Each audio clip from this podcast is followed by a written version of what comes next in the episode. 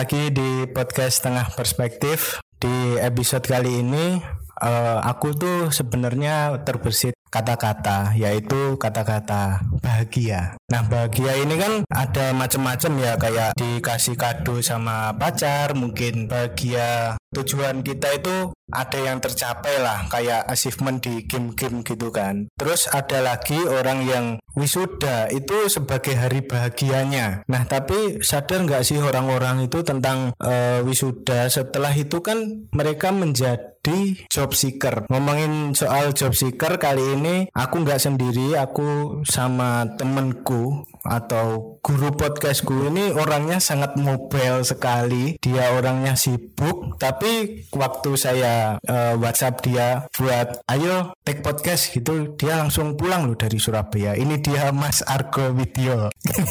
ini dari tadi ngempet ketawa ya karena wow bridgingnya sangat sangat smooth sekali ya sangat bagus sekali seperti penyiar radio ya Iya, padahal bukan ya Mas ya. kan Nah ini di sini Mas Argo kan ya udah ngalamin ya wisuda terus jadi job seeker, cari-cari kerja, play-play kerja gitu kan. Nah waktu menjadi job seeker itu kan pastinya udah apply-apply kerjaan, masa ya nggak ada yang dipanggil kan pasti ada, Ada lah, ada. Nah itu boleh diceritakan dulu pengalaman waktu interview itu interview berapa kali, terus apa namanya ya hal-hal unik lah waktu interview itu kayak gimana? ini saya perkenalan dulu nggak sih Nggak usah langsung oh aja. nggak usah Langsung udah kenal kan soalnya kenal. dulu udah pernah di sini soalnya Iya. soalnya kan dulu saya nyalon sebagai menteri pendidikan ya Iya. empat tahun lagi ya mungkin teman-teman harus dengerin ya episode yang ke sembilan tadi pertanyaannya apa mas Oh lupa, oh lupa. Kan selama menjadi job seeker itu udah dipanggil berapa kali waktu interview terus Oh, selama jadi job seeker. Ah. Dipanggil interview sebenarnya eh, lumayan sih. Maksudnya sering gitu. Kalau yang seingetku ya, yang masih berkesan gitu loh. Itu mungkin 4 sampai 5 kali sih dipanggil interview. Terus kalau masalah pengalaman interview itu pertama kali aku tuh interview di sebuah perusahaan itu ada embel-embelnya internasional gitu. wow. Kan wah ini perusahaan internasional nih gitu. Terus waktu itu itu kan pertama kali interview. Nah pas dateng ternyata di situ tuh gak gak apa ya gak ada orang lain selain aku yang di interview. Nah perusahaan ini bergerak di bidang desain lah, desain arsitektur. Tapi kan kan kalau arsitektur kan ada pengadaan barang. Dan ngomong-ngomong background pendidikanku itu teknik industri Hmm. dan industri. Jadi kan ya masih agak nyambung lah ya meskipun dia itu manggil aku bagiannya sebagai admin Oh admin. admin tentang pengadaan barang tadi kan aku dulu juga pernah kerja di salah satu instansi pemerintah lah yang ada hubungan dengan administrasi gitu makanya mungkin dia lihat itu itu apa portofolioku makanya dia memanggil gitulah terus itu kan selama interview ditanya-tanyain gitu sama sama HRD-nya ternyata itu cantik cuy HRD-nya Oh cantik. cantik. Kamu kalau pernah lihat film-film drama Jepang, Oh, oh. bukan drama Korea ya, Iya. drama Jepang, itu ya kayak gitu, cantik. Terus wangi nggak? eh wangi Oh wangi. Wangi itu penting coy. Oh, wangi penting. Kan kaget, wah masa ini HRD-nya kok kayak gini gitu. Hmm. Ternyata di perusahaan itu nggak ada HRD ataupun eh, apa ya namanya, Eh, namanya apa ya kayak istilahnya hierarki di perusahaan tuh nggak terlalu banyak. Hmm. Jadi pegawai langsung ke pemilik. Oh gitu. Karena perusahaan itu ternyata perusahaan keluarga. Hmm. Jadi yang interview ya si pemiliknya langsung. Dan waktu itu aku tuh nyaman coy. Maksudnya nyaman gini. Maksudnya tuh Nyaman sama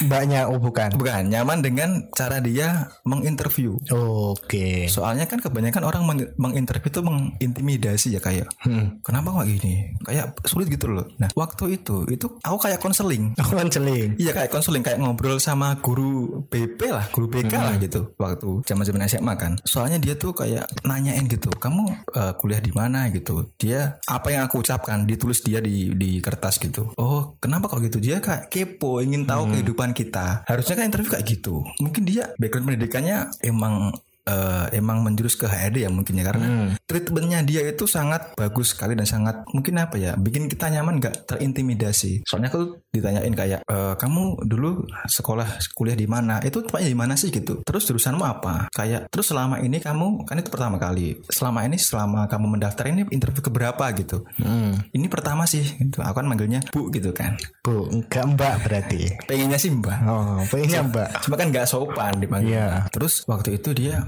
sampai dia tuh ada di tahap kayak selama ini kegiatan kamu apa yang kamu lakukan selama selama uh, nyari-nyari kerjaan? Gitu Hmm. aku bi- bilang aja bikin podcast gitu. Oh podcast itu apa? Gitu. Dia mau tahu tak jelasin semuanya lah. Yang aku tahu lah tak jelasin semuanya oh gitu ya sangat menarik ya gitu. Terus waktu itu kan mungkin pertama kali ya mungkin aku nggak nggak ada pengalaman atau gimana interview. Terus aku di situ ya berusaha sejujur mungkin lah pas interview. Kayak kamu tuh sebenarnya kerjanya ingin di mana sih? Gitu. Saya tuh sebenarnya sukanya tuh kerja yang di lapangan.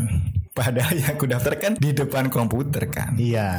tapi ya ada aku bilang ada tapinya. Tapi kalau saya disuruh kerja di depan komputer tuh bisa karena kan saya pernah kerja di bagian admin gitu. Admin data entry gitu kan. Di perusahaan pemerintahan tadi. Terus kan aku juga terbiasa eh, bikin-bikin video gitu lah jadi nggak masalah sih kerja di mana pun cuma kalau sukanya itu ya suka di lapangan tapi kalau emang keterimanya di sini itu saya sangat bersyukur sekali nah waktu itu dia tuh kayak ngasih contoh studi kasus. Hmm, misalkan kamu terima di perusahaan ini sebagai pegawai. Nanti misalkan ada eh, teman kamu dan itu lebih lama dari kamu di sini. Dia itu beli barang, terus notanya hilang. Hmm. Itu gimana kamu Nah, sebagai temannya gitu? Apakah kamu percaya atau ataukah kamu curiga dengan si orang ini? Padahal uangnya itu masih ini apa namanya? Eh, uangnya tuh sama kayak ya emang segini harganya gitu loh. Hmm. itu gimana? Ya ya aku jawab aja lah waktu itu. Ya se- sehubung saya tuh baru di sini mungkin saya akan tanya-tanya dulu lah jangan ngechat langsung oh kamu uangnya kamu taruh mana? Gitu. Kenapa kok bisa hilang? Gitu kan. Kita kan sebagai pegawai baru kan nggak bisa kayak gitu kan. Harus tanya-tanya dulu lah. Dan di sini kan kayak dia tuh negatif semua yang ditanyakan ke aku studi kasusnya tuh negatif semua. Jadi aku tuh gimana caranya aku menanggapi itu? Nah setelah itu kan ya udah kalau jawabanmu seperti ini terus terus gini. Misalkan kalau di perusahaan tuh biasanya yang bermasalah tuh masalah eh, gaji ya kayak Oh iya gaji gaji itu. berapa gitu. Waktu itu tuh sih- aku ngajukan gaji misalkan segini gitu. Dia tuh nggak langsung judge kok kamu segini? Nggak. Ya udah gitu. Nggak. Untungnya sih kayak gitu. Makanya gara-gara interview pertama aku kayak gitu mungkin aku pandanganku wah interview kok enak sekali gitu. Aku mau kalau interview kayak gini setiap hari gitu loh. Oh, gitu. bukan berarti si si ibunya itu cantik ya? Enggak ya? Oh, bukan. tapi itu juga ana ya membantu juga ya. Karena kita kalau kalau nyaman dengan orangnya kan enak ngobrolnya gitu loh. Dan dia itu sebagai HRD juga sangat pintar sekali ngomong gitu. Mendengarkan apa yang kita omongkan.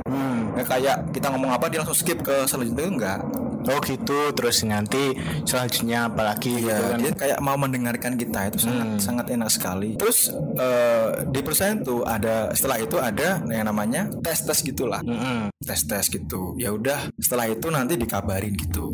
Itu yang pertama interview. Kalau interview yang lain itu banyak sebenarnya. Cuma kan yang mungkin ber- yang paling berkesan itu ya. Cuma ada lagi interview tuh yang ya mungkin di bank ya waktu itu. Hmm. Di bank tuh ya mungkin jurusanku ya sangat mencar-mencar ya teknik industri ke admin ke bank ke videografer kan sangat nyambung kan? Ya Iya. tapi gini gini Iya, iya. kan. sangat mencar-mencar kan? Aku juga nggak tahu sih kenapa kok dipanggil gitu. Terus di bank juga kayak gitu. Sangat singkat kalau di bank. Lah lucunya singkat tuh malah ke tahap yang lebih lanjut. Sampai tes medis waktu itu di bank. Hmm, cepat berarti ya. cepet. Dan waktu itu kenapa kok nggak nggak apa ya namanya? Nggak di di eh, aku berangkat. Karena lucunya gini pas aku interview itu pasti ada perusahaan yang nawarin gitu loh. Oh gitu. jadi kan kita bingung milih yang mana dan pasti aku salah milih Pasti saya pilih. iya Yo. mungkin mungkin gitu sih pengalaman interview yang aku alami selama ini Hmm, kayak gitu. Nah, kan waktu peng- dari pengalaman tersebut kan Mas Argo kan jadi tahu sifat-sifat HRD itu kayak gimana. Pernah juga ngalamin apa namanya yang nyaman kayak tadi atau mungkin ada yang kaku atau mungkin ada yang PHP. Nah, itu menurut Mas Argo sebagai job seeker itu eh, pandangannya seperti apa? Kayak ah ini kok PHP terus apakah HRD itu harus PHP? Apakah HRD itu harus gini-gini tuh gimana menurut pandangan Mas Argo? kalau menurutku sih HRD kayak kayak si ibu-ibu tadi ya Ya, enaknya sih emang gitu sih. Iya soalnya apa ya mungkin selama itu aku nggak pernah dapet HRD yang kayak terlalu mengintimidasi itu nggak pernah. Selama itu santai. Mungkin karena jawabanku juga santai-santai ya kayak sambil-sambil bercanda karena Sambil rokokan ya, gitu. tidak dong. ya Bukan ya enggak dong. Enggak. Soalnya apa ya? Aku tuh lihat orang kayak kalau orangnya itu misalkan bercandaan gitu, aku juga nanggepin dengan bercanda. Tapi kalau dia serius, kita juga serius gitu kan. Iya, mengimbangi lah, berusaha mengimbangi orang yang kita ajak ngomong. Ya harusnya hari itu yang kayak si pertama tadi, karena mungkin itu aku interviewnya lama ya, hampir dua jaman. Cuma nggak kerasa coy. Oh, Karena gitu. nyaman kita ngobrolnya gitu. Dia tuh mau mendengarkan apa yang kita omongkan gitu dan nggak mau ngejudge loh. Kamu minta gaji berapa gitu? Segini. Oh ya udah. Apa? Kenapa kok minta gaji segini? Karena dulu saya itu digaji segini di perusahaan di kerjaanku yang dulu. Hmm. Seenggaknya ya gajiku ya harus sama lah gitu. Kan harusnya kan misalnya kan orang kan mintanya naik kan. Iya. Seenggak, seenggaknya aku tuh sama nggak masalah. Yang pertama kan. Terus ya harusnya kayak gitu HRD. Jangan kayak kan banyak HRD yang suka PHP. Hmm. Nanti dikabarin ya mas dua minggu lagi. Nah. Eh nggak dikabarin gitu kan. Kebanyakan kayak gitu. satu tahun. Kalau aku ke Kutu juga gitu. Waktu pertama kali itu eh, kan wisuda Oktober. Nah November itu langsung dipanggil. Nah itu tuh di salah satu ya rumah sakit swasta gitu kecil tapi di Surabaya itu juga gitu. Kan gaji yang diharapkan itu sebagai sebuah jebakan lah gitu. Nah, kalau kita ngisi itu salah, nggak ngisi itu salah, nanti kan juga gitu. Nah, tapi akhirnya aku memberanikan diri waktu itu nggak sampai UMR. Pas masuk ke CEO-nya yang punya rumah sakit tersebut, itu dia malah menceramai pakai dalil-dalil Islam. Waduh. Nah, Untungnya sih yang yang apa ya, yang HRD tadi bukan Islam sih untungnya. iya. Tapi orangnya ngantuk nggak? Enggak lah. Oh, nggak ngantuk. Enggak, mana mungkin bisa bikin ngantuk coy. Orang. Oh iya kan cantik Aku, aku katanya. tahu Instagramnya kok. Kamu mau tahu? Kasih tahu Instagramnya. Nah, oh, enggak, enggak, enggak usah. nah, kayak gitu kan. Terus eh, yang satunya itu kan ada tiga, CEO, HRD, sama direkturnya. Nah, yang si HRD itu kayak dia itu menyombongkan dirinya pernah praktek di sini, di sini, di sini. Nah, masalahnya kan HRD kan ya macem-macem ya backgroundnya dari psikologi. Mungkin dia bisa eh, ke bank, mungkin bisa ke pabrik. Tapi kan kalau jurusanku apalagi di rumah sakit kan ya di rumah sakit. Apalagi kalau mau praktek di rumah sakit kan harus ada apa ya namanya perizinannya dan itu kan nggak gampang. Nah itu yang bikin udah deh nggak mood gitu. Terus yang kedua yang itu di Malang itu juga gitu. Di Malang itu lebih ke teori sih, lebih ke teori nggak ke prakteknya. Jadi aku juga lupa praktek apa teorinya itu kayak gimana itu juga lupa. Dan yang terakhir itu yang ada di Surabaya ini yang baru-baru ini cuma tiga kali dapat tiga kali itu juga gitu. Gaji yang diharapkan itu nggak aku tulis dari yang nggak aku tulis itu ditanyain sama orangnya. Ini kenapa kok nggak kamu tulis sengaja atau gimana? Terus kan aku ya bilang aja kalau gaji itu kan sensitif ya. Terus akhirnya di langsung disodorin pulpen sama dia disodorin nah ini minta gaji berapa nah waktu itu langsung aku tulis itu enggak sampai UMS Surabaya juga dan Soalnya kan pengalaman ya. Iya pengalaman kan eh, kan fresh graduate kan. Nah nanti kalau langsung minta UMR kan nggak sopan lah. Terus akhirnya ya itu tadi sama nggak enak kalau HRD itu yang PHP kayak lamarannya masih diproses ya nanti dikabarin lagi itu kan juga nggak enak lah yang kayak gitu. Nah kalau Mas Argo sendiri misalkan sebagai HRD itu ya pengen yang kayak pertama tadi ya tapi memandangnya itu mau ngerekrut orang seperti apa sih? Maksudnya kan eh, kadang ada orang yang faking good, kayaknya kayaknya dia itu melebih-lebihkan padahal aslinya itu dia ya cari muka lah atau kayak gimana lah. Jilat gitu. Nah, kalau Mas Argo sendiri mau merekrut orang seperti apa? Kalau misalkan aku jadi HRD ya, Hmm. suatu perusahaan misalkan aku HRD-nya gitu. Aku tuh pengen merekrut orang yang emang kompeten di bidangnya. Hmm, oke. Eh, fresh graduate nggak masalah. Yang penting kamu jujur. Misalkan kamu belum ada pengalaman kerja ya udah gitu. Tapi kamu tahu nggak sih seenggaknya nanti kerjaan kamu tuh kayak gini dan kamu mampu nggak sih untuk itu gitu loh. Dan terus aku tuh kalau jadi HRD kan, kan aku sempat dulu dapat mata kuliah itu namanya MSDM. Hmm, hmm. Itu kan kayak semacam simulasi DHRD lah. Mm-mm. Itu dapat meskipun cuma apa ya satu semester ya, cuma tiga SKS nggak dilanjut lagi. Terus aku tuh belajar bahwa dalam hal perekrutan yang penting tuh kita harus membuat nyaman si si apa ya si calon pegawai kita misalkan. Jangan mengintimidasi. Mungkin ada sebagian orang yang treatmentnya seperti itu agar misalkan kata orang kan tes mental lah apalah gitu kan. Iya. Ospek dong. Ospek. Tes mental ospek dong. Eh, kan ada juga kayak gitu kan kayak Nah. tapi kalau aku sih kayak gitu ya misalkan oh RD kamu misalkan daftar ke perusahaanku ya ya aku akan tanya eh, kepribadianmu kayak gimana gitu Hmm. kamu tuh sehari-hari ngapain gitu Iya. ya terus pernah nggak ada pengalaman kerja dan aku tuh berusaha mendengarkan apa yang kamu omongkan Mm-mm. terus kalau udah tahu nih si orang ini seperti apa nah akan aku tanya-tanyain gantian kan Oke. yang pertama kan ini perkenalkan diri kamu gitu kan Heeh.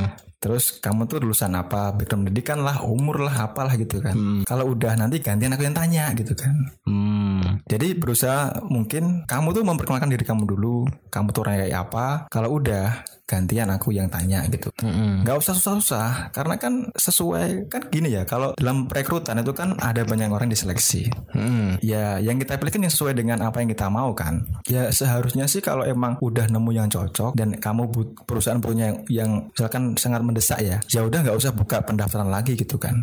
Aku tuh soalnya ngalamin orang-orang yang kasihan di PHP itu kasihan. Iya. Meskipun aku kayak misalkan aku habis daftar di perusahaan ini ya, aku tuh nggak pernah kayak nanya-nanya ke orang ini nggak pernah. Hmm. Ya udah biarin aja gitu loh. Nanti kalau emang keterima ya udah dikabarin nggak kayak nggak kayak terlalu berekspektasi berlebih di perusahaan itu enggak. Hmm. Ya udah kalau emang toh keterima ya kan dikabarin kan. Tapi kalau enggak ya nggak masalah gitu. Cari lagi gitu. Cari ya. lagi gitu kalau aku. Karena kan apa ya?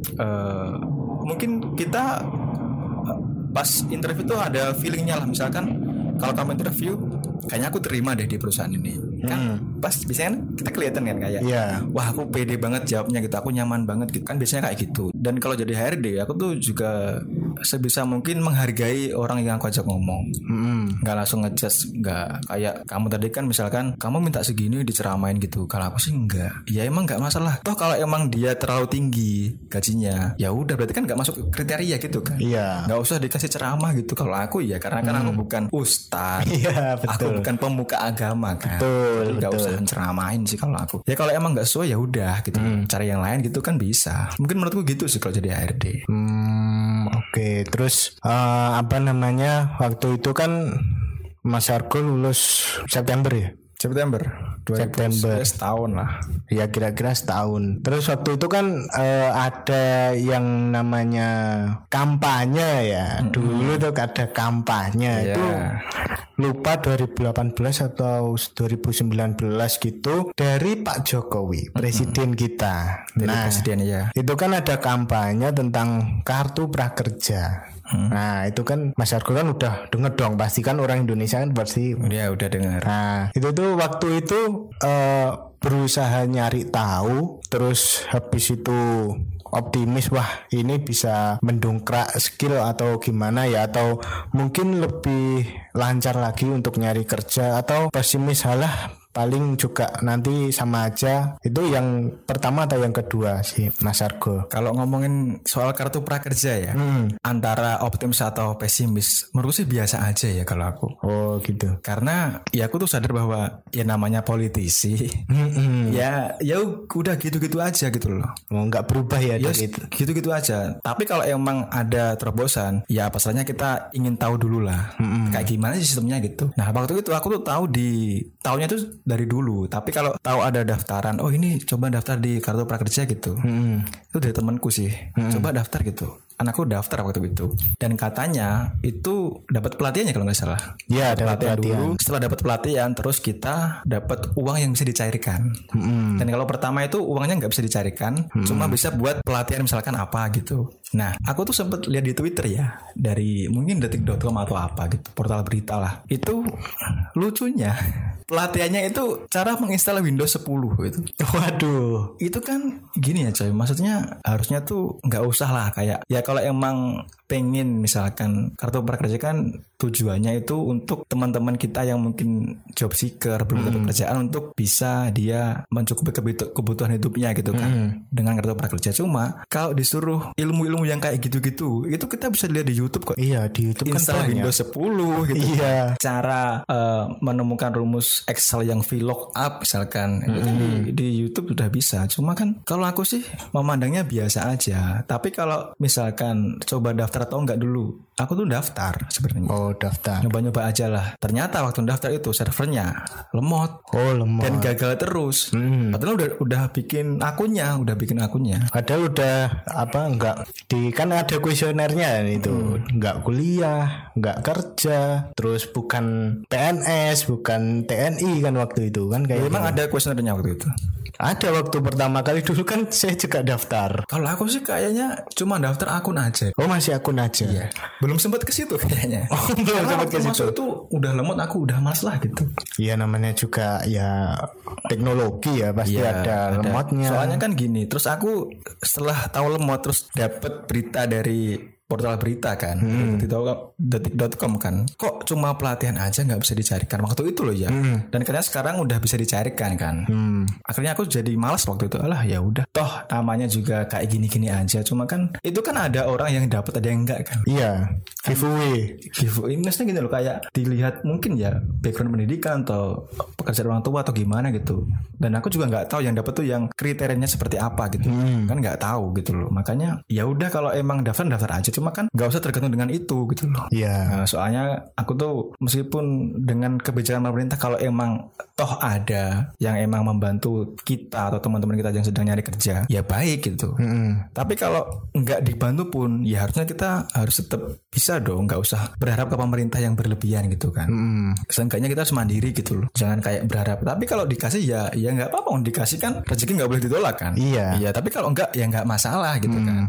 Nggak usah terlalu berharap berlebihan optimis atau pesimis lah nanti cuma janji-janji aja gitu kan. Ya namanya politisi kan cuma kayak gitu kan kayak apa ya namanya? Sebaik-baik politisi kan ya namanya Indonesia kan ya Iya. kita kan belajar dari sejarah-sejarah dulu.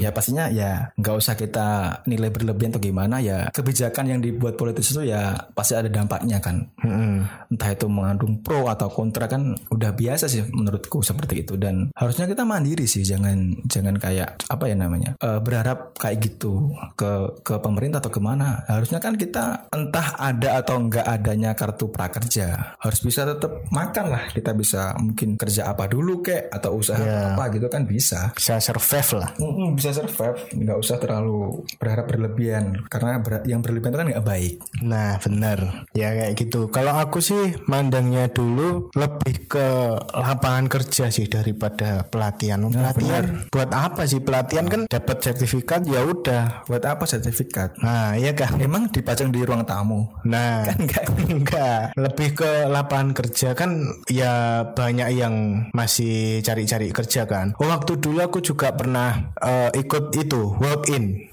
walk in interview. itu di Malang ya di ya rumah sakit swasta juga besar. Dan waktu itu yang ikut itu banyak banget. Terus waktu itu antri panas-panasan. Waktu itu kan dikasih kayak nomor gitu kan kayak nomor antrian gitu. Begitu panitianya keluar itu langsung kayak zombie. Jadi banyak banget yang rebutan. Ya benar. Nah, kayak gitu kan berarti kan masih banyak yang eh, belum dapat kerja gitu daripada bikin pelatihan kan bikin lapangan kerjanya. hmm, benar Nah, daripada itu sampai eh, rebutan itu ya biasa ya reb- namanya rebutan kan pasti ada yang jatuh, ada yang jatuh juga waktu itu. Nah, waktu interview itu juga nanti ke depannya kayak gimana kan nggak jelas atau mungkin mereka butuhnya cuma satu orang tapi yang daftar sampai 5000 10.000 kayak gitu kan mendingan ya nyari apa namanya bikin lapangan kerja lah daripada bikin pelatihan kayak gitu. benar Nah,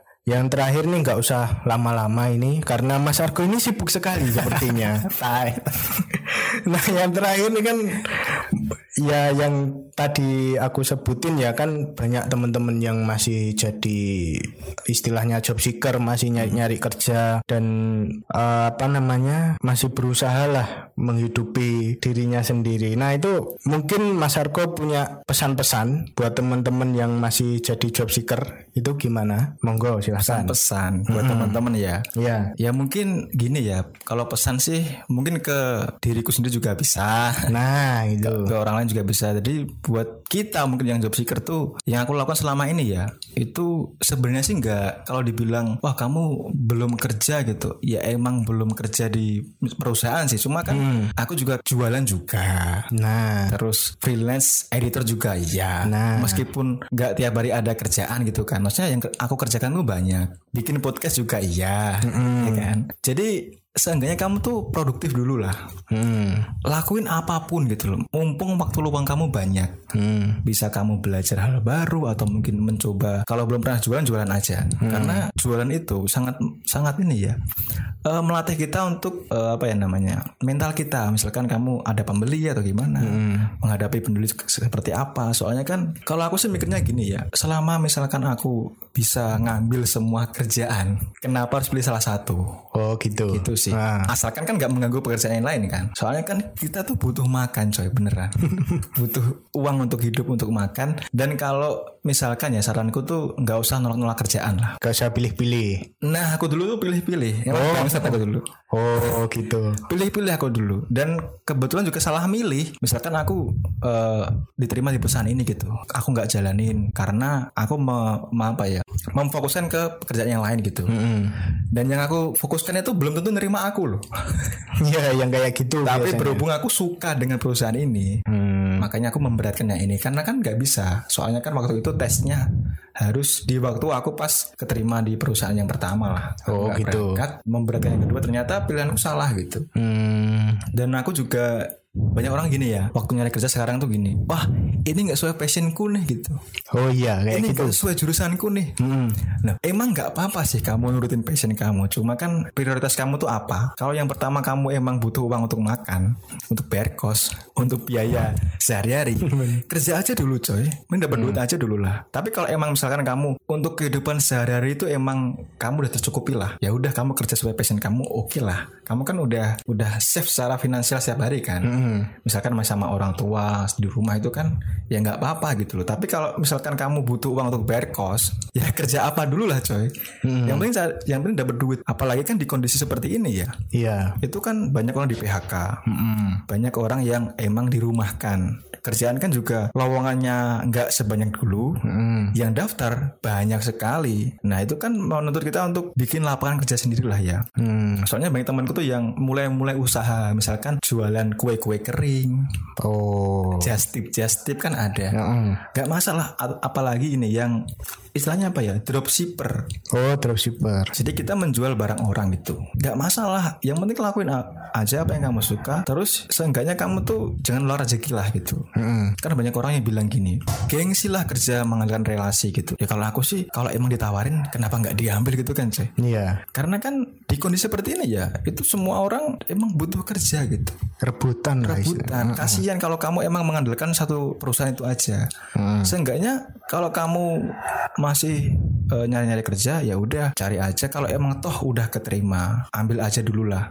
Kan kita nggak tahu ke depannya seperti apa. Dan kalau kamu emang butuh uang untuk makan, ya udah diambil aja. Daripada kamu rutin passion tapi passion kamu nggak ngasih kamu makan dan kamu ngerepotin orang lain. Iya. Ya mending kamu kerja dulu aja gitu loh. Karena kan apa ya? Misalkan kalau aku ditanya ya, kamu kesibukan kamu apa selama ini? Lu banyak coy.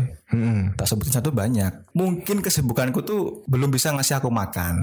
Oke. Bisa lah cuma nggak kenyang gitu loh. Kan? kenyang. Bisa ngasih makan cuma nggak kenyang gitu.